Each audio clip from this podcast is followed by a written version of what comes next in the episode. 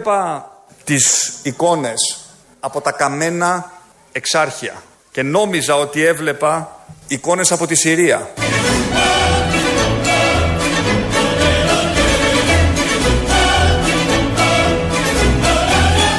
Και νόμιζα ότι έβλεπα εικόνες από τη Συρία. Να θυμίσουμε ότι στη Συρία έχουμε 500.000 νεκρούς. Μέχρι στιγμής κάνα 2 εκατομμύρια τραυματίες και 5 εκατομμύρια πρόσφυγες. Τα εξάρχεια είναι αυτό που γίνεται κάθε 10-15 μέρες. Έγινε και προχθές. Το εθιμοτυπικό έσπασαν βιτρίνες, κάποια αυτοκίνητα. Όχι ότι είναι κάτι καλό, αλλά νομίζω το ένα με το άλλο δεν έχει καμία απολύτως σχέση. Ο Κυριάκος Μητσοτάκης λοιπόν αισθάνθηκε την ανάγκη από την Τρίπολη, από την Αρκαδία όπου βρέθηκε, να κάνει αυτόν τον παραλληλισμό Έμειναν άφωνοι από κάτω, μένουμε και μισάφωνοι όταν το ακούμε. Δεν συγκρίνεται το ένα με το άλλο. Είναι ένας πόλεμος που γίνεται καμιά δεκαριά χρόνια. Ξεκίνησε από εμφύλιος, έχουν εμπλακεί όλες οι υπερδυνάμεις και δεν ξέρουμε πώς θα κατάληξει. Τα εξάρχεια είναι τα εξάρχεια. Το γνωστό που υπάρχει. Εκτός αν είδε τις φωτογραφίες που ανήρτησαν ο Κικίλιας και ο Μιλτιάδης Βαρβιτσιώτης στα Twitter τους, οι οποίες φωτογραφίες δεν ήταν από τα προχθεσινά επεισόδια, ήταν από τα επεισόδια του 2008. Προφανώς αυτά θα είδε, τους έχει κράξει το σύμπαν και αυτούς.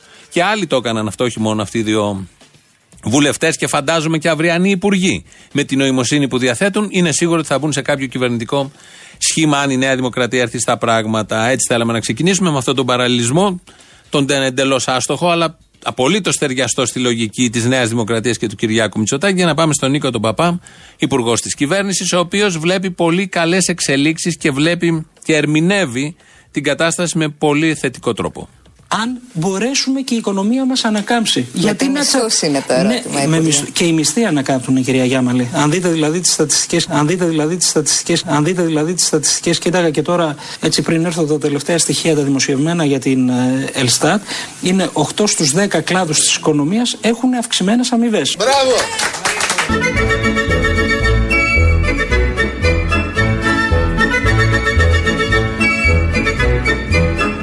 Έχουν αυξημένες αμοιβές. Μπράβο! 8 στους 10 κλάδους της οικονομίας έχουν αυξημένες αμοιβές. Το λένε οι στατιστικές. Και άμα το λένε οι στατιστικές, τελείωσε το θέμα. Ισχύει. Βέβαια στην αγορά εργασίας ισχύουν κάτι άλλο. Πάνε και υπογράφουν κάτι παράνομα, κάτι εικονικές απολύσεις. Κάποιοι θα πάρουν δώρο, θα το επιστρέψουν αμέσως μετά. Ε, κάποιοι δεν πληρώνονται υπερορίες. Οι περισσότεροι πληρώνονται με αργοπορία, αν πληρωθούν και όποτε πληρωθούν. Όλα αυτά όμως δεν λένε τίποτα στον Νίκο του Παπά, γιατί αυτή είναι η πραγματικότητα. Αυτός κοιτάει τις στατιστικές, σύμφωνα με τις οποίες 8 στους 10 κλάδους Τώρα τι σημαίνει αυτό και αριθμητικά πέρα από αυτό το. ενώ πόσα εκατομμύρια εργαζόμενοι στους δύο κλάδους που έχουν απομείνει και πόσες χιλιάδες είναι στους οχτώ κλάδους. Αυτά δεν φαίνονται. Έχουμε εδώ το κλασικό κυβερνητικό εν ώψη εκλογών να τα βλέπει όλα καλά, ενώ δεν τα βλέπουν όλοι οι υπόλοιποι. Έχει συμβεί και με τους προηγούμενους, με τους προ-προηγούμενους. Μάλιστα οι Σιριζέοι στους προηγούμενους λέγανε ότι αυτά είναι μόνο στα χαρτιά και είναι στατιστικές, είναι τα νούμερα. Υπάρχουν και περίφημοι άνθρωποι, αλλά τελικά δεν κοιτάει κανείς τους ανθρώπους και κυριαρχούν τα νούμερα στην πολιτική ζωή του τόπου. Ο Κυριάκος, λοιπόν, αυτό που είπε πριν για τα εξάρχεια, το είπε από την Αρκαδία. Κύριοι συνάδελφοι, αγαπητέ Αντρέα, αγαπητέ Γιάννη, αγαπημένη μου Έλσα, κύριοι πρόεδροι, αγαπητέ Λευτέρη, κάθε φορά που έρχομαι στην Αρκαδία χαίρομαι διπλά. Και χαίρομαι διπλά διότι ο παππούς μου, Αγαμέμνων Γιαννούκος, έμπορος δερμάτων κατάγεται από τη Στεμνίτσα. Άχου και δεν με νοιάζει. Άχου και δεν με νοιάζει. Χαίρεται. Χαίρεται όποτε πηγαίνει στην Αρκαδία και πηγαίνει συχνά στην Αρκαδία. Γι' αυτό το λόγο πάει στην Αρκαδία, για να χαρεί. Χαίρεται επειδή ο παππούς καταγόταν από χωριό της Αρκαδίας. Ο ένας παππούς, γιατί έχει κι άλλον. Κάθε φορά που έρχομαι στην Ήπειρο, είναι φυσικό, το αντιλαμβάνεστε, ότι η σκέψη μου γυρίζει έναν αιώνα και κάποια χρόνια πίσω. Γιατί θυμάμαι τον μακεδονομάχο παππού μου Κυριάκο Μητσοτάκη. Άχου και δεν με νοιάζει. Άχου και δεν με νοιάζει. Εδώ έχουμε το εξής. Χαίρεται κάθε φορά που πηγαίνει στην Αρκαδία για τον παππού που ήταν από εκεί. OK, okay, από τη μεριά της μαμάς. Χαίρεται κάθε φορά που πηγαίνει στην Ήπειρο, ίδιο κείμενο, του έχουν γράψει, επειδή ο παππούς δεν είναι από την Ήπειρο, είναι από την Κρήτη. Αλλά πολέμησε ω Μακεδονομάχο πάνω στην Ήπειρο. Άρα θα χαίρεται κάθε φορά που πηγαίνει και στην Κρήτη. Ή μπορεί ο παππούς, αν μάθουμε πού ακριβώς είχε περπατήσει ή βρεθεί τότε, να χαίρεται κάθε φορά που πηγαίνει εκεί. Γενικώς χαίρεται κάθε φορά που πηγαίνει στην Ελλάδα. Ή μάλλον γενικώς ο Κυριάκος χαίρεται. Τελεία. Εκεί πρέπει να το βάλουμε. Όπως κάθε παιδί που χαίρεται με πολύ απλά πράγματα. Αλλά δεν χαίρεται μόνο αυτός, χαίρεται και η αδερφή. Στο γραφείο μου έχω μία φωτογραφία του παππού μου Κυριάκου Μητσοτάκη. Πολέμησε στη Σιάτιστα. Άχου και δεν με νοιάζει. Άχου και δεν με νοιάζει. Εμείς είμαστε κριτικοί όπως ξέρετε. Αλλά ο παππούς μας, τη φωτογραφία που έχουμε είναι του παππού μας Μακεδονομάχο. Άχου και δεν με νοιάζει.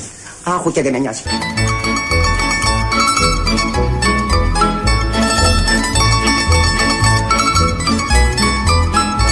Είναι του παππού μας Μακεδονομάχο.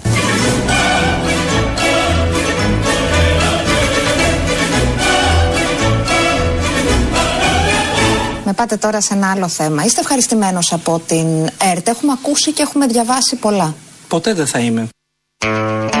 Μα τι σεμνός, τι λογικός, τι ρεαλιστής. Είναι ο Νίκος Παπάς, δίνει συνέντευξη στη συνάδελφο Γιάμαλη και τον ρωτάει αυτή για την ΕΡΤ, ε, τον προϊστάμενο της ΕΡΤ και τι περιμένει κανείς να απαντήσει ο προϊστάμενος της ΕΡΤ; Θα μπορούσε να πει ένας υπουργός που προείσταται, όχι απλά προείσταται, ρυθμίζει τα πάντα, κινεί τα μνήματα με τον τρόπο που βλέπουμε όλοι και παρακολουθούμε καθημερινά μέσα στην ΕΡΤ. Τι θα έλεγε ο υπουργός, Ότι δεν πάνε καλά τα πράγματα, Ότι είναι κάτι παραπάνω από ΣΥΡΙΖΑ η ΕΡΤ; Έχει ξεφύγει ότι είναι η χειρότερη η ΕΡΤ στα τελευταία χρόνια, ότι όλοι κάνουν παρεμβάσεις, είναι κυβερνητικό κανάλι, ανάλογα με την κάθε εξουσία, αλλά τώρα το έχουμε παρακάνει, δεν κρατάμε ούτε τα προσχήματα και έχουμε γίνει, το κάνουμε και με ηλίθιο τρόπο. Όχι. Ο Νίκος Παπάς όμως πολύ σεμνά, πολύ ταπεινά, λέει αυτό το κλασικό εχθρός του καλού είναι το καλύτερο, δεν το είπε έτσι, αλλά είπε ότι ποτέ δεν θα είναι ευχαριστημένος, πάντα θα θέλει κάτι παραπάνω. Αυτές τι αερολογίες που δεν περιγράφουν απολύτως τίποτα, αλλά αμέσως μετά το συνέχισε και το έκανε πολύ καλό. Με πάτε τώρα σε ένα άλλο θέμα. Είστε ευχαριστημένος από την ΕΡΤ. Έχουμε ακούσει και έχουμε διαβάσει πολλά. Ποτέ δεν θα είμαι. Ποτέ δεν θα με ακούσετε να πω εντάξει, εδώ που φτάσαμε, ευχαριστήθηκα. Πάντα θα ζητάμε το παραπάνω. Δεν μιλάω για το ιδιοσιογραφικό κομμάτι, όπου η ΕΡΤ, ε, πώς να το πω, τιμά, τιμά, τιμά τις υποχρεώσεις της απέναντι στο κοινό. Όλο αυτό που βλέπουμε είναι τιμή για το κοινό, στον ενημερωτικό κυρίως τομέα, στον ενημερωτικό τομέα. Όλο αυτό που γίνεται και συμβαίνει, ο Νίκος Παπάς το βλέπει ως τιμή προς το ενημερωτικό κοινό. Δεν το εκτιμάει το ενημερωτικό κοινό, αλλά, το κοινό μάλλον, αλλά δεν έχει καμία απολύτως ε, σημασία. Αφού το εγκρίνει ο Υπουργός, ο προϊστάμενος Υπουργός, άρα πάνε πολύ καλά τα πράγματα. Άρα να χρεώσουμε και στον Υπουργό ότι έχει πάει πάρα πολύ καλά η ΕΡΤ, κυρίως αυτόν τον ε, τομέα, εφόσον όχι μόνο ενημερώνει, αλλά τιμά κιόλας, τιμά το κοινό. Να ακούσουμε τώρα τι πραγματικά ήθελε να πει. Αν δει κανείς αυτή τη στιγμή τι συμβαίνει, δεν μιλάω για το ιδιοσιογραφικό κομμάτι. Δηλαδή υπάρχουν μεγάλα γεγονότα όπου η ΕΡΤ, ε, πώς να το πω, ε, φουσκώνει μπαλόνια και τα σκάει μόνη της μετά από 2-24 ώρα. Μπράβο! Ε, αυτό ήταν λίγο μοντάζ γιατί η ΕΡΤ δεν μπορεί να φουσκώνει μπαλόνια και να τα σκάει. Γενικώς η ΕΡΤ τιμά το κοινό αρκεί να μην έχει πυρετό. Όλες τις άλλες στιγμές τα πάει πάρα πολύ καλά και όντως είναι τιμή να βλέπει κανείς ΕΡΤ. Δεν ξέρω, όχι από κανάλι της Κρήτης, όχι από το κρατικό κανάλι. Βγαίνει ο Πετρόπουλος, ο υφυπουργός, ο οποίος τον θυμόσαστε ότι είχε πει παλιά ότι έβγαινε στους δρόμους όταν είχαν επιβληθεί τεράστιες φορές στον ΕΦΚΑ και του έλεγαν όλοι συγχαρητήρια. Βγαίναν από τα μαγαζιά και του λέγανε Μπράβο, θα πληρώσουμε που βάλατε αυτές τις εισφορές. Έτσι το έχει αντιληφθεί ο Πετρόπουλος. Έβγαινε στον δρόμο, έκανε βόλτες. Προφανώς δεν βγαίναμε στους ίδιους δρόμους. Είναι κάποιοι ιδιαίτεροι δρόμοι που βγαίνουν οι υπουργοί μόνο και πρωθυπουργοί και συναντούν ανθρώπους που είναι πολύ ευχαριστημένοι. Ενώ όλοι εμείς που κυκλοφορούμε στο 99,9% των δρόμων δεν βλέπουμε τέτοιους ευχαριστημένους, αλλά αυτό είναι ένα άλλο θέμα. Έχει να κάνει με τους δρόμους και τους χάρτες που κινούμαστε ο καθένας. Ο κ. Πετρόπουλος, λοιπόν, σε κανάλι της Κρήτης, μιλάει για τις εισφορές που πρέπει να πληρώσουν οι αγρότες, που δεν είναι τίποτα τώρα, σιγά. Είναι μικρές αυτές οι εισφορές και κάνει και μία σύγκριση και στους αγρότες ε, θα είναι 74 ευρώ η εισφορά η μηνιαία και προτείνω στους αγρότες κάθε μήνα να πληρώνουν την εισφορά τους μπορούν να το κάνουν ακόμα και αν είναι λιγότερο από το 74 μπορούν να πληρώνουν και μικρότερη εισφορά και να συμπληρώνουν αργότερα το ποσό που λείπει. Μην το αφήνουν για το τέλος, γιατί συγκεντρώνονται να μην στο τέλος. Να μην σωρεύονται, γιατί δημιουργείται μετά άλλο πρόβλημα. Καλό είναι, δεν είναι πολλά λεφτά, 74 ευρώ το μήνα να καταβάλλονται. Ε, να μην λοιπόν πόσα τσιγάρα είναι ή πόσοι καφέδες, ε, είναι ένα ποσό βατό. Η αλήθεια είναι ότι βέβαια στον αγροτικό κόσμο το καταλαβαίνετε ότι ακόμα και αυτά τα 74 ευρώ, ειδικά στην Κρήτη που μιλάμε για πολύτεκνες οικογένειες. 74 είναι ευρώ είναι 74 ευρώ προσιτό ποσό για κάθε άνθρωπο. Δεν μπορώ να το δεχτώ ότι δεν είναι προσιτό. Ό,τι και να μου πείτε. Αυτό που θα έρθει να μου το πείτε δεν πρέπει να καπνίσει πρώτα απ' όλα.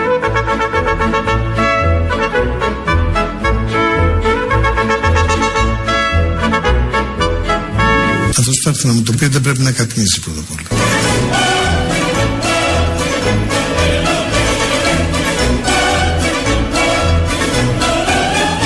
Γιατί το πακέτο τα τσιγάρα, μου το βάλετε σε λογαριασμό, είναι 150 ευρώ, όχι 74.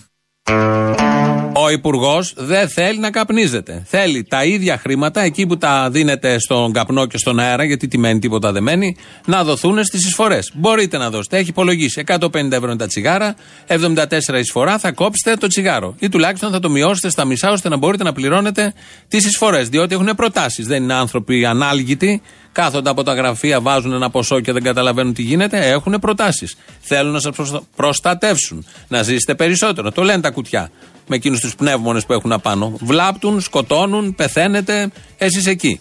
Εμ έρχεται ο Υπουργός να μειώσει τα συμπτώματα καρκίνου και να ανεβάσει την υγεία του πλήθους, του λαού.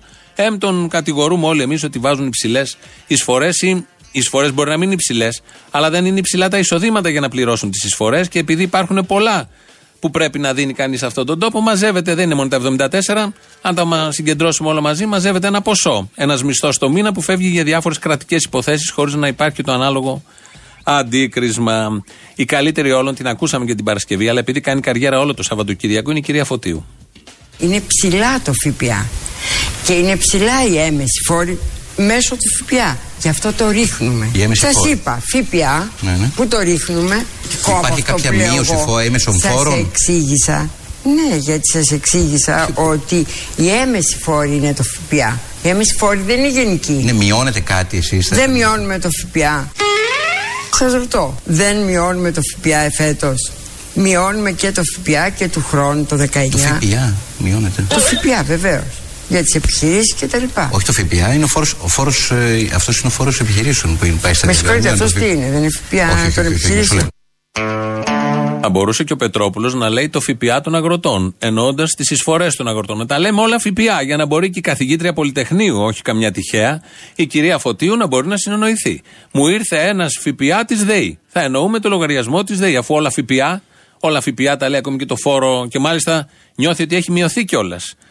Τον ΦΠΑ τον ξέρουν και τα αγέννητα σε αυτόν τον τόπο, αυτόν τον φόρο, τον ξέρουν και τα αγέννητα. Γιατί υπάρχει παντού. Σε ό,τι αγοράσουμε, σε ό,τι καταναλώσουμε, από τρόφιμα ως έπιπλα, ως αυτοκίνητα, οπουδήποτε υπάρχει ο ΦΠΑ. Η καθηγήτρια λοιπόν του Πολυτεχνείου, υπεύθυνη για ένα τομέα της οικονομικής πολιτικής που είναι η κοινωνική πολιτική, τα θεωρεί όλα αυτά ένα και όταν τη διορθώνει, αν δείτε και το ύφος της, όταν την διορθώνει ο δημοσιογράφος, ο οποίος άναυδος παρακολουθεί όλη την ώρα και είπε να μην το κάνει από την αρχή, αλλά όταν το έλεγε, το έλεγε, κάποια στιγμή τη διόρθωσε, του το γυρίζει και λέει αυτό δεν λέγεται ΦΠΑ των επιχειρήσεων. Με την απλή σιριζέικη λογική ότι ισχύει ότι λέμε εμείς. Ω αληθινό, όχι ότι, ως, ότι λέτε εσείς και ότι εννοείτε εσείς ως αλήθεια. Μα αφού μιλάμε για τέτοιου τύπου παλαβέ εκδοχές ή αντιλήψεις ή προσεγγίσεις της πραγματικότητας, θα σας διαβάσω ένα tweet του Πάνου Καμένου. Το έκανε προχτές. Τα θέματα που παίζουν στον πλανήτη είναι τα κίτρινα γυλαίκα στη Γαλλία, ε, μια αναστάτωση γενικότερη. Αισθάνεται λοιπόν την ανάγκη ο Πάνος Καμένος στις 8 Δεκεμβρίου να κάνει το εξής tweet. Σας το διαβάζω όπως το, έχει, όπως το έχει γράψει, δεν έχει βάλει τελεία, παρά μόνο δύο τελείες στο τέλος. Μετά θα σας το διαβάσω με τελείες που θα έχω βάλει εγώ. Λέει λοιπόν, με αφορμή τα γυλαίκα. Οι δυνάμεις της παγκοσμιοποίησης που προμόταραν την Αραβική Άνοιξη, τεινάζοντας στον αέρα τη Βόρεια Αφρική μετά τη συντριβή τους από το Σύσι στην Αίγυπτο, ξεκινούν την Ευρωπαϊκή Άνοιξη. Ήλθε η ώρα της Ελλάδας, της Μεσογειακής Ένωσης και της Καθημάς Ανατολής. Δύο τελείες. Το διαβάζω τώρα με τελείες. Οι δυνάμεις ε, αυτές που βάζουμε εμείς. Οι δυνάμεις της παγκοσμιοποίησης, για τα γυλαίκα τέλεια αυτά, που προμόταραν την Αραβική Άνοιξη, τεινάζοντας στον αέρα τη Βόρεια Αφρική, μετά τη συντριβή τους, οι δυνάμεις της παγκοσμιοποίησης συνετρίβησαν, από το Σύσι στην Αίγυπτο. Ξεκινούν την Ευρωπαϊκή Άνοιξη. Τελεία εκεί. Τι εννοεί τώρα όλο αυτό είναι ένα θέμα. Και το καλύτερο είναι μετά. Ήλθε η ώρα Ελλάδας, δεν έχει και ήρθε η ώρα Ελλάδας της Μεσογειακής Ένωσης και της Καθημάς Ανατολής. Ότι τι να κάνουμε αυτό που έκανε η Αραβική Άνοιξη με το ΣΥΣΥ ή χωρίς το ΣΥΣΥ. Με την παγκοσμιοποίηση που έχει την αχθή στον αέρα από το ΣΥΣΥ και έχει συντριβεί από το ΣΥΣΥ ή χωρίς το ΣΥΣΥ στην Αίγυπτο. Τρικυμία στο κρανίο, ό,τι να είναι πραγματικά, ο Υπουργός Άμυνας τον Υπουργό Τύπου τον ακούσαμε, που βλέπει ότι πάνε καλά τα πράγματα στην οικονομία και κυρίως στην ΕΡΤ. Την Υφυπουργό Εργασίας Κοινωνικών Θεμάτων, την κυρία Φωτίου, την ακούσαμε και αυτή. Αυτοί όλοι κυβερνούν, αποφασίζουν με λογικό πάντα τρόπο για όλα αυτά που συμβαίνουν. Όχι μόνο κυβερνούν και αποφασίζουν, έχουν και θεωρητικές προσεγγίσεις για τον καπιταλισμό. 300 με 350 χιλιάδες Έλληνες έχουν βρει δουλειά από το 2015. Καλά, παραμένει όμως τα ύψη. Η ανεργία βεβαίως και εδώ δεν πρέπει ποτέ ε, να εφησυχάζουμε, ούτε να πανηγυρίζουμε. Βγήκαμε από τα μνημόνια, δεν έχουμε βγει από την κρίση ακόμα. Αυτό το περίφημο ότι έχουμε βγει από τα μνημόνια είναι σίγουρο, αυτό δεν το συζητάμε, αλλά δεν έχουμε βγει από την κρίση. Πρέπει να μας πει ποια χώρα της Ευρώπης έχει βγει από την κρίση. Η Γαλλία, για παράδειγμα. Η Γαλλία έχει βγει, δεν μπήκε καν στην κρίση η Γαλλία, όπως ξέρουμε, όπως παρακολουθούμε, γιατί δεν είχε μνημόνιο ποτέ. Παρ' όλα αυτά, στους δρόμους ξεσηκώνονται. Υπάρχει μια κυβέρνηση που βγήκε υποτίθεται για να φτιάξει τα πράγματα, αλλά ευνοεί τους τραπεζίτες από την οποία προέρχεται η κυβέρνηση. Το πήρανε χαμπάρι εκεί με διάφορους τρόπους, φορώντας τα γυλαίκα, προσπαθούν να καταλάβουν τι ακριβώς συμβαίνει. Διεκδικούν με τον τρόπο που διεκδικούν κάτι δίκαιο, χωρίς να φτάνουν, δική μου γνώμη, στο βάθος και στην ουσία των πραγμάτων. Δεν έχει σημασία, διεκδικούν ό,τι διεκδικούν και προσπαθούν να κάνουν ό,τι μπορούν. Έτσι λοιπόν κρατάμε το σημαντικό ότι έχουμε βγει από τα μνημόνια, τέλος τα μνημόνια, τελειώσαμε, αλλά δεν έχουμε βγει από την κρίση. Και ούτε θα βγούμε, γιατί ποτέ αυτό το σύστημα δεν μπορεί να λειτουργήσει χωρίς κρίση. Και για κάποια χρόνια να είναι εκτός, αμέσως μετά έρχεται η επόμενη κρίση και μαζεύονται πάλι μέχρι να έρθει η τεράστια λύση, ανά 20-30 χρόνια που λέγεται πόλεμος. Φεύγουν οι μισοί κάτοικοι και οι υπόλοιποι για τα επόμενα 30 χρόνια μπορούν να ζήσουν σχετικά καλά. Το έχουμε ζήσει, το έχουμε παρακολουθήσει. Αυτά τα λέει ο παπάς, γιατί έρχεται ο Τσίπρας που λέει την αλήθεια. Σήμερα λοιπόν, μετά από 8 ολόκληρα χρόνια σκληρά και πέτρινα, νομίζω το βλέπουμε όλοι μας. Ότι η χώρα δεν βγαίνει από την κρίση, ότι η χώρα δεν μπορεί να ανασάνει, ότι η χώρα δεν μπορεί να ανακάμψει.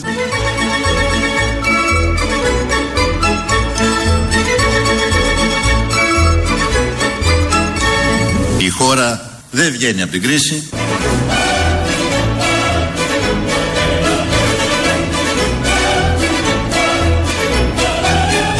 Γελάτε. Γιατί γελάτε κύριε; Γιατί γελάτε κύριε; Γελάτε.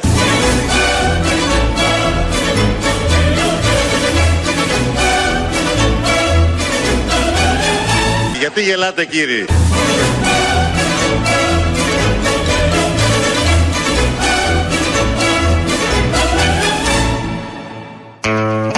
Η Τυριτόμπα λοιπόν μας κάνει παρέα σήμερα. Εδώ είναι Ελληνοφρένο όπω κάθε μέρα, μία με δύο από το ραδιόφωνο του Real, 211-208-200. Τηλέφωνο επικοινωνίας, σας περιμένει μέσα να πείτε τα δικά σας. Έχουμε και ηλεκτρονική διεύθυνση, η οποία είναι studio papakirialfm.gr. Στο YouTube μας ακούτε και live και όποτε θέλετε. Στο official, από κάτω έχει chat, γίνεται διάλογος. Facebook, Twitter, τα official εκεί. Δικά μας εμείς δεν έχουμε. Εγώ δηλαδή, ο άλλος έχει κάνει τώρα καριέρα στα, στα πάλκα και στα σανίδια.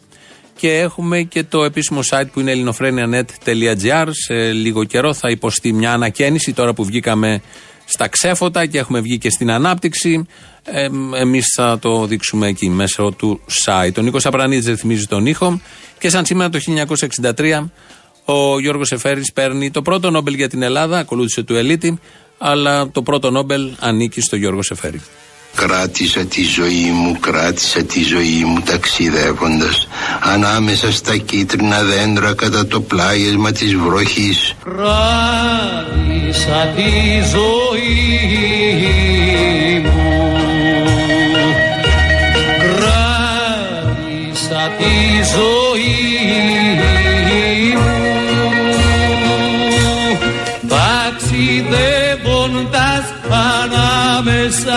σε κίτρινα δέντρα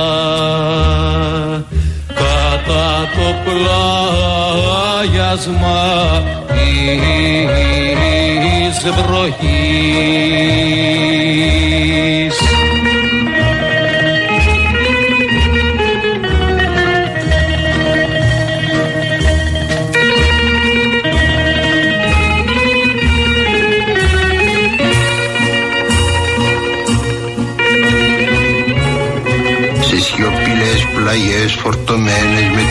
Της οξιάς καμιά φωτιά στην κορυφή τους.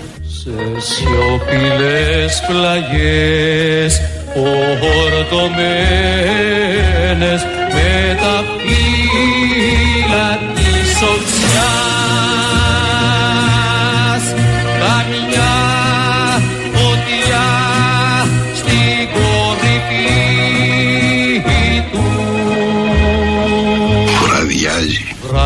love.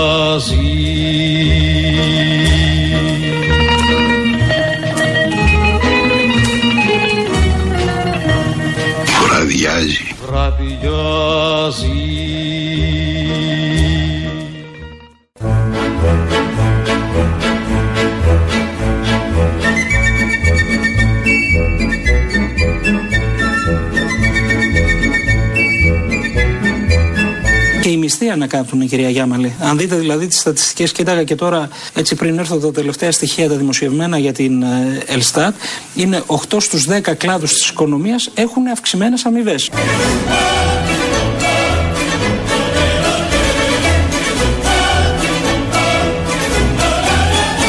8 στους 10 κλάδους της οικονομίας έχουν αυξημένες αμοιβές.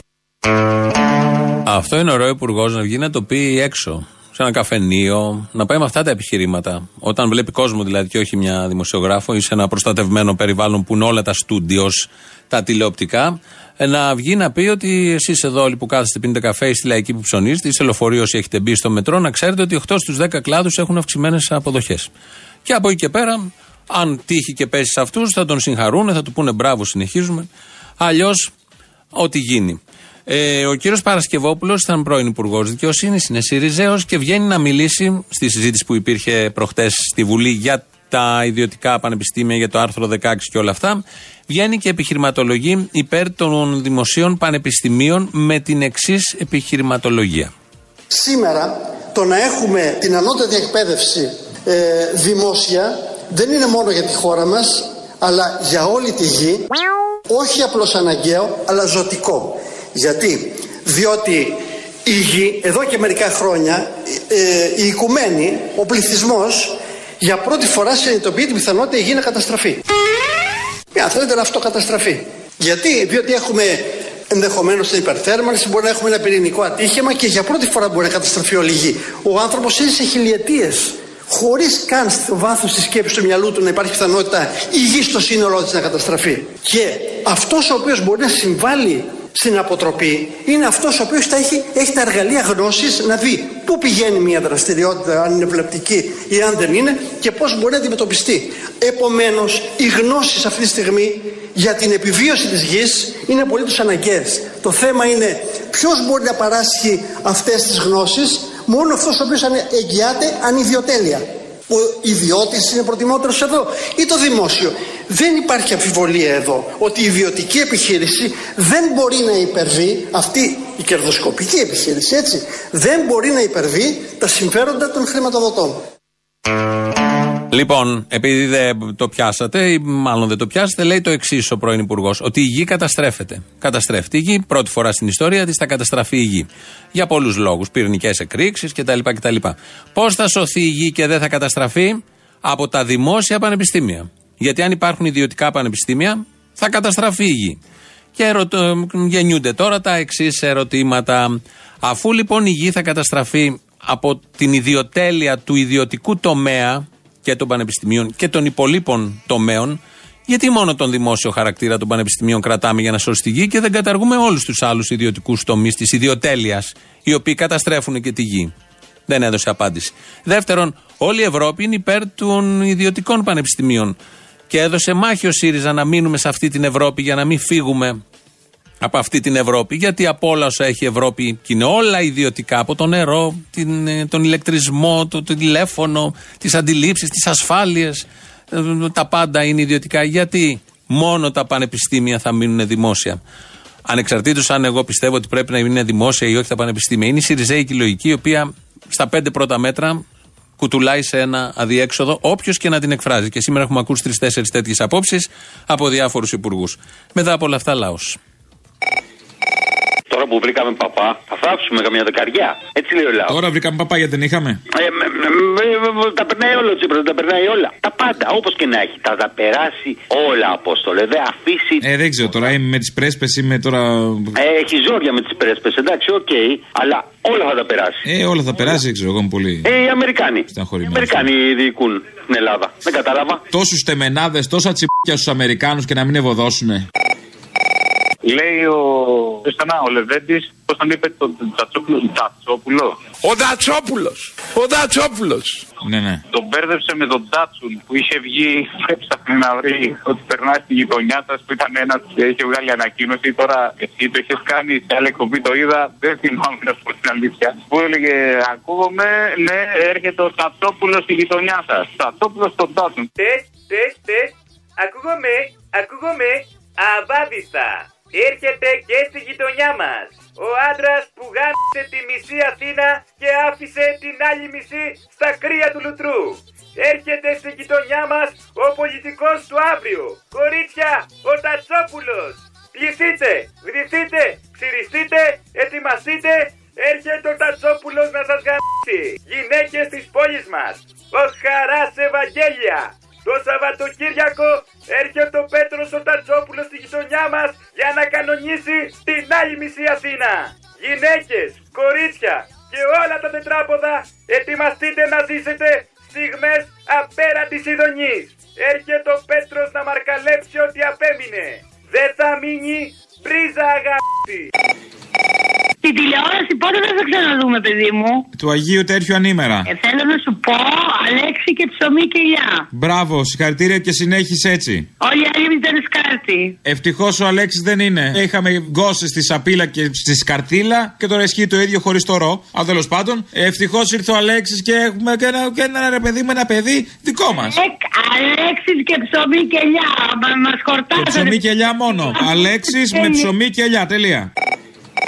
Κάποια παράσταση στη Θεσσαλονίκη θα έχουμε φέτος για μόνο Αθήνα. Ποια παράσταση; Ρε, αγαπητέ, τη δικιά σου την παράσταση. Α, τη δικιά μου παράσταση. Ναι, βεβαίως. 19 Γενάρη στο Μήλος Κλαμπ. Ωραία, πάλι εκεί το βάλετε, ρε γάμο. Τι πάλι εκεί, πότε να το βάλουμε; Να κάνουμε καλή διαφήμιση φέτος, ναι. Ναι, γιατί; Γιατί δεν ακούστηκε καθόλου εδώ πέρα βόρεια. Ε, 19 Γενάρη, Μήλος Κλαμπ. 19 Γενάρη στο Μήλος Κλαμπ. 19 Γενάρη, ραντεβού όλοι εκεί. Τώρα ακούω το Λεβέντι και γελάω καλά αυτό. Νομίζει ότι η Θεσσαλονίκη θα το ξαναβγάλει πάλι.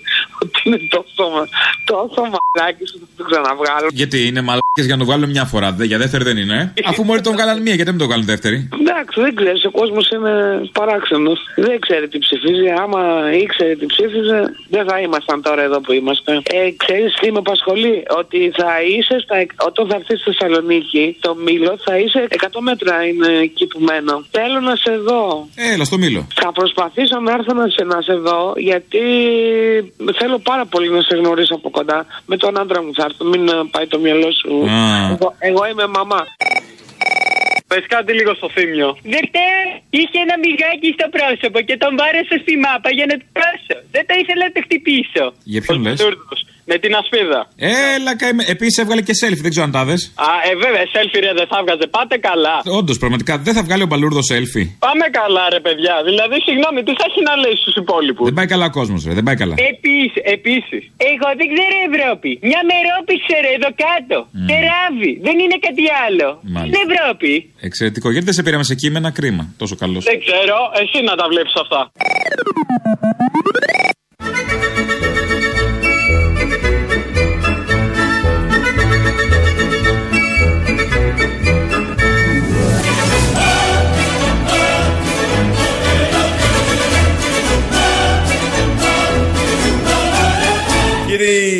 Συνάδελφοι, αγαπητέ Αντρέα, αγαπητέ Γιάννη, αγαπημένη μου Έλσα, κύριοι πρόεδροι, αγαπητέ Λευτέρη, έβλεπα τα καμένα εξάρχεια και νόμιζα ότι έβλεπα εικόνες από τη Συρία. Ήθελε να το πει αυτό και στην Έλσα και στον αγαπημένο Λευτέρη και στα άλλα παιδιά εκεί της παρέας. Είναι ο πρόεδρος της Νέας Δημοκρατίας, ο οποίος συγκρίνει τα εξάρχεια με τη Συρία που έχει ένα πόλεμο εμφύλιο, 10 χρόνια ίσως και λιγότερα, ναι, αλλά με νεκρούς, πρόσφυγες. Γενικώς δεν είναι ό,τι καλύτερο. Ακόμη τα εξάρχεια δεν είναι σε αυτή την κατάσταση, πρέπει να το ομολογήσουμε. Βασίλης Λεβέντης μιλάει βλέποντας και ακούγοντας όλα αυτά για τη Νέα Δημοκρατία, κάνει τις παρομοιώσεις του. Η Νέα Δημοκρατία, να πούμε δύο λέξεις για τη Νέα Δημοκρατία. Ωραίο κόμμα. Μοιάζει σαν τη Φάλαινα, που βγαίνει στα ριχά και δεν μπορεί να γυρίσει στα, βαθ, στα βαθύτερα νερά και πρέπει να τη βοηθήσουμε. Γενικώς. Γενικώς έχει μια περιγραφική ικανότητα. Μοντάζ ήταν αυτό, μην νομίζετε ότι το είπε έτσι. Αλλά θα μπορούσε να το έχει πει γιατί όποτε μιλάει ο Ρίτορ, λέει διάφορα τέτοια και μένω ρητά, τα περίφημα ρητά που τα μάζευε ο Αλέξης Τσίπρας. Ε, να σας θυμίσουμε ότι η Ελλάδα έχει μεγαλώσει, δεν είναι αυτή η μικρή χώρα. Δεν έχει γίνει ακόμα των πέντε θαλασσών και των τριών. Πόσε ήταν οι ήπειροι, τριών υπήρων. Αλλά έχει μεγαλώσει μετά τις επεκτάσεις που έκανε ο Κοτζιάς, μετά τις επεκτάσεις, τις ανακοινώσεις για επέκταση που έκανε ο Καμένος και την ανακοίνωση για επέκταση συνόρων προς το Ιόνιο, μην φανταστείτε, προς την άλλη μεριά δεν έχουμε επιτυχία, ε, που έκανε ο Αλέξης Τσίπρας. Όλα αυτά λοιπόν μαζί με τη Μαρινέλα.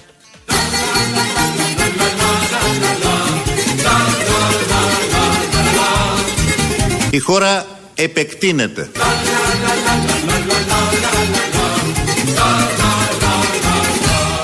Η χώρα επεκτείνει τον εαυτό της. Πήραμε τα γύρω κάστρο και πάμε και πάμε και πάμε παραπέρα. Είμαστε σε μια στιγμή της ιστορίας του έθνους που η πατρίδα μας μεγαλώνει. Τύραννη δεν γλιτώνεται. Αέρα, αέρα, αέρα. Η χώρα επεκτείνει την Αιγιαλίτιδα της ζώνη. Πήραμε τα γύρω κάστρο και πάμε και πάμε και πάμε παραπέρα. Τώρα θα τους νικήσουμε! Τύραννη δεν γλιτώνεται. Αέρα, αέρα, αέρα. Η χώρα επεκτείνεται. Είμαστε όλοι μας ρόδες που γυρίζουν στον αέρα. Και επειδή κάποιοι στην Αθήνα έχουν ήδη αρχίσει να μουρμουράνε και να δυσανασχετούν, καλούμε τον κύριο Τσίπρα να μην διστάσει και να μην φοβηθεί. Η κοινοβουλευτική δύναμη του ποταμιού είναι εδώ για να στηρίξει τις μεγάλες αλλαγές που έχει ανάγκη η κοινωνία μας. Παλιά δήλωση είναι αυτή και για άσχετο θέμα, αλλά όμως επειδή παίζει πολύ το Σκοπιανό, τι θα κάνει το ποτάμι, αν θα ψηφίσουν, αν δεν θα ψηφίσουν, πόσοι από το ποτάμι θα ψηφίσουν τη συμφωνία, πόσοι όχι. Κλονίζεται αυτή, αυτό το επιτυχημένο προτσέ με τη γειτονική χώρα. Οι Αμερικάνοι είναι στα μαύρα τους τα χάλια, δεν μπορούν να βάλουν τάξη στα Βαλκάνια. Θα βάλουν τελικά, αλλά προς το παρόν κάνουν τα νερά οι Βαλκάνοι για να ταΐσουν λίγο τους ηθαγενείς. Επανάσταση. Σήμερα το βράδυ είναι η συναυλία στο Μέγαρο Μουσικής Αθηνών της Διεθνούς Αμνηστίας για τα ανθρώπινα δικαιώματα. Με αλφαβητική σειρά τραγουδούν Ρίτα Αντωνοπούλου, Χρήστος Τιβαίο, Χρήστος Μάστορας, Γιώτα Νέγκα, Γιώργος Νταλάρας, Μίλτος Πασχαλίδης, Διονύ Σαββόπουλος, Μάρθα Φριτζίλα. Διονύ Σαββόπουλος, φαντάζομαι χωρίς τα στριπτής, θα έρθει μόνος του μάλλον. Ε, με 8 η ώρα ξεκινάει. Τα, εισαι- τα έσοδα θα πάνε για το εκπαιδευτικό πρόγραμμα της Διεθνούς Αμνηστίας. 8 η ώρα έναρξη, οπότε κανονίστε όσοι θέλετε. Και σαν σήμερα, το 1893, ο τότε Πρωθυπουργός Χαρίλαος Τρικούπης ε, σε δύο λέξεις συμπίκνωσε το παρελθόν της τότε Ελλάδας αλλά και κυρίως το μέλλον της Ελλάδας. Οι δύο λέξεις είναι δυστυχώς επτοχεύσαμεν. Ήταν νομίζω η δεύτερη επίσημη χρεοκοπία. Μπορεί να ήταν και η τρίτη, θα σας γελάσω. Πέντε συνολικά επίσημες έχουμε. Ανεπισήμως είναι μονίμως χρεοκοπημένο. Οτιδήποτε έχει να κάνει με το ελλαδικό σύστημα διαχείρισης αλλά δεν το λέμε έτσι. Λανσαριζόμαστε ότι ανήκουμε στον ισχυρό πυρήνα των χωρών της γης και πορευόμαστε μια χαρά. Και εμείς και οι υπόλοιποι ισχυροί, δείτε Γαλλία, δείτε Ιταλία, Ισπανία και τα υπόλοιπα. Κάπου εδώ φτάσαμε στο τέλος. Ακολουθεί το τρίτο, αλλά δεν έπαιξαν τρία μέρη του λαού γιατί είχαμε πρόβλημα χρόνου. Το τρίτο, όπως λέμε εμείς συνήθως, μέρος του λαού μας πάει στις, ε, στο μαγκαζίνο. Τα υπόλοιπα εμείς θα τα πούμε αύριο. Γεια σας. Πάνω που ξεκινάω να σε κράξω εχθές με αυτά που έβγαλες με τον Γαβρίλο και τη Διεθνή Αμνηστία και λέω πάτε να τους ξεπλύνετε. Οι ερωτήσεις σας και όλα, μπράβο αγόρι μου, ήταν καταπληκτικές. Τον έκανες ρόμπα. Ήθελα να ξέρα ρε γάμο το κάτι τύπη σαν τη Ρίτα Αντωνοπούλου και τον Μίλτο Πασχαλίδη, πραγματικοί καθαροί αγωνιστές. Τι γάμο το συμμετέχουν σε τέτοιες γιορτές με αυτά τα λαμόγια που ξεπλένουν το σύστημα. Αυτοί μου θυμίζουν αυτό το γνωστό μπασκετμπολίστα, τον πρώην μπασκετμπολίστα του Παναθηναϊκού που εκτός ότι δεν άφηνε βέβαια τίποτα από μπουρμπουάρ στους delivery. Κάθεται και μου κάνει ποσαρίσματα για παιδάκια με καρκίνο, για άσεγους και για ε, αδέσποτα σκυλάκια και διαφημίζει την τράπεζα που πετάει τα παιδάκια και τα σκυλάκια στο δρόμο. Τέτοια υποκρισία. Και κάτι άλλο για τον ε, Θεό, τον Άδωνη, εντάξει, ο τύπος δεν το συζητάμε, είναι ο καλύτερος βουλευτής του ΣΥΡΙΖΑ. Ε, όταν ήταν υπουργός υγείας, είχα πελάτες πλούσιους, δεξιούς, αστούς γιατρούς σε σπίτια με πισίνα, πολύ καλοί άνθρωποι, και μου λέγανε θα ψηφίσω ΣΥΡΙΖΑ και να με ξεσκίσει η φορολογία για να μην βλέπω αυτό τον αμόρφωτο μαλάκα να κατηγορεί τους γιατρούς. Βέβαια αυτοί μετά φάγαν τον πολλάκι στη μουρή. Αν δεν το έχει καταλάβει ο Βλάκας ο Κούλης, ο καλύτερος βουλευτής του ΣΥΡΙΖΑ είναι ο Άδωνης. Όσο πιο γρήγορα το διώξει, τόσο καλύτερα για αυτόν. Η εργασία απελευθερώνει. Απελευθερώνει. Η ανεργία να δεις. Είδες ε, τα φυλάδια που πετάξανε στον αγώνα της Μακάμπη, κάτι τυπάδες. Τώρα λένε αν είναι Τούρκοι, αν είναι ξέρω εγώ κάποιοι άλλοι που πήγαν να δουν τον αγώνα και τα πετάξανε και όλα αυτά. Και εγώ αναρωτιέμαι ρε π*** μου, ο φασίστας μισεί τον άλλον, έτσι. Ναι. Δεν είναι μόνο να είναι διαφορετικής εθνικότητας, μπορεί να συμ- μισήσει και το συμπατριώτη του για τη διαφορετικότητά του. Διαφορετικό τρόπο σκέψης και τέτοια. Το μόνο που τους ενώνει είναι ο αγγελικό σταυρός, ρε φίλε, έτσι. Για πες μου τώρα, ο Έλληνας ο φασίστας, άμα βρεθεί με τον ε, φασίστα τον Τούρκο, τι θα κάνουν, θα τσακωθούν ή θα μονιάσουν και θα πάνε όλοι μαζί να γαμίσουν τον κόσμο; Ε, δεν ξέρω, τους ενώνει κάτι. Δεν μπορούν να τσακωθούν τώρα. Εντάξει. Ωραία Έλληνας να μισεί Τούρκο, Τούρκος να μισεί Έλληνα. Αλλά φασίστα να μισεί φασίστα που ακούστηκε; Πω να σου γαμίσω, ρε φίλε. Άμα τους βάλουμε να τσακωθούν μεταξύ τους να γλιτώσουμε, ρε φιλαράκι. Μα πώς, παιδί μου, μπορεί να τσακωθούν ποιος θα βάλει τη μαχαιριά μέχρι εκεί. Και μετά; Ε, μετά θα τα βρούνε κάπου. Σου λέει εγώ τώρα εδώ, εσύ εκεί. Είναι σαν τα σπερματοζωάρια. Ο μόνος τσακωμός είναι ποιος θα μπει πρώτο. Κάθετε, ήθελα να σχολιάσω διάφορα να πούμε, αλλά ξέρεις με πιάνει και εμένα η μαγική ελεβεντίαση να πούμε, ειδικά όταν αφορά παιδάκια και τέτοια την κοπελίτσα τώρα που σκοτώσαν αυτά τα, τα καθήκια γα... το σπίτι τους. Τι να πω, ρε φίλε, τρελαίνομαι. Ναι, ναι, γεια σας. Είσαστε το Real. Ναι, με. Α, μάλιστα, είμαι, λέγομαι η κυρία Μαρίνα Καπίλη. Γεια σας, κυρία Μαρίνα μου. Ναι, και ήθελα να πω χρόνια πολλά στον κύριο Νίκο Χατζηνικολάου για αύριο που γιορτάζει. Και γιατί δεν πήρα το αύριο; Δεν κατάλαβα τι είπατε. Γιατί δεν πήρα το αύριο, γιατί μου λέτε χρόνια πολλά από σήμερα να συσσωρεύονται; Σήμερα είναι τα Αγίου Σάβα. Κοιτάξτε τώρα, έχω εδώ ένα ευρετήριο με κάτι τηλέφωνα και το είδα. και Με την ευκαιρία. Λε, μην ξεχάσει το αύριο, θα πάρουν πολύ. Εντάξει. Να πείτε χρόνια πολλά στο Σάβα σήμερα. Ναι. Χθες ήταν της Βαρβάρας. Γιατί δεν λέτε για τη Βαρβάρα; Είμαι ακροάτρια. Καλά κάνετε, αλλά να λέμε τα χρόνια πολλά στην ώρα τους. Κρατάει 40 μέρες μετά τη γιορτή, όχι πριν. Α, εντάξει, καλά. Παρεξηγούμαστε. Εμείς τα έχουμε εδώ πέρα, είμαστε λίγο αυστηροί σε αυτά. Συγγνώμη, ε. Εντάξει. Δεν πειράζει, θα τα μεταφέρω ωστόσο. Αύριο όμως. Γεια. Ε, καλημέρα σας. Γεια σας. Ο κύριος Βυσδέκης; Ναι, ο κύριος Πορφύριος Βυζδέκη. Κύριε Βυσδέκη μου, τι γίνεται; Θα ήθελα καταρχήν κάποιες ευχές να δώσω Ναι. ε, και μία αφιέρωση. Ναι, ναι, να σου κατουρίσει η γάτα το δέντρο. Να, του ρί- να ρίξει η γάτα το δέντρο. Αυτό δεν είναι ευχή, αυτό είναι θα γίνει έτσι κι αλλιώς. Αν έχεις γάτα, τη γάσεις. Ευχές μου για την Πέμπτη. Χρόνια καλά πρώτα και χρόνια πολλά στον κύριο Νίκο Χατζηνικολάου. Α, πασαλιάρη γλίτσα, δεν τρέπεσαι. Κύριο και όχι- Δεν τρέπεσαι. Και στον όχι κύριο, επειδή είναι κομμουνιστής, στον σύντροφο Νίκο Μπογιόπουλο. Δεν γιορτάζει, είναι κομμουνιστής. Μια αφιέρωση για την Παρασκευή. Λοιπόν, θέλω την απάντηση του Θήμιου σε αυτό το παλαιοπατσαβουρίο που, που ήθελε να ξέρει, δηλαδή για την αγάπη, για την πατρίδα. Τι πάει να πει. Όχι, δεν παίζει, ξέχνα το, δεν βάζω θύμιο. Γιατί ρε. Δεν γουστάρω. Όχι τον ακούω τις άλλες μέσα, τον ακούω και σε αφιερώσεις. Να το μοντάρω. Ξέχνα το. Έλα, δε. Δεν βάζω. Καλά, εσύ ξέρεις. Άντε, φυλάκια. Α, πιστόλι, έλα, γεια.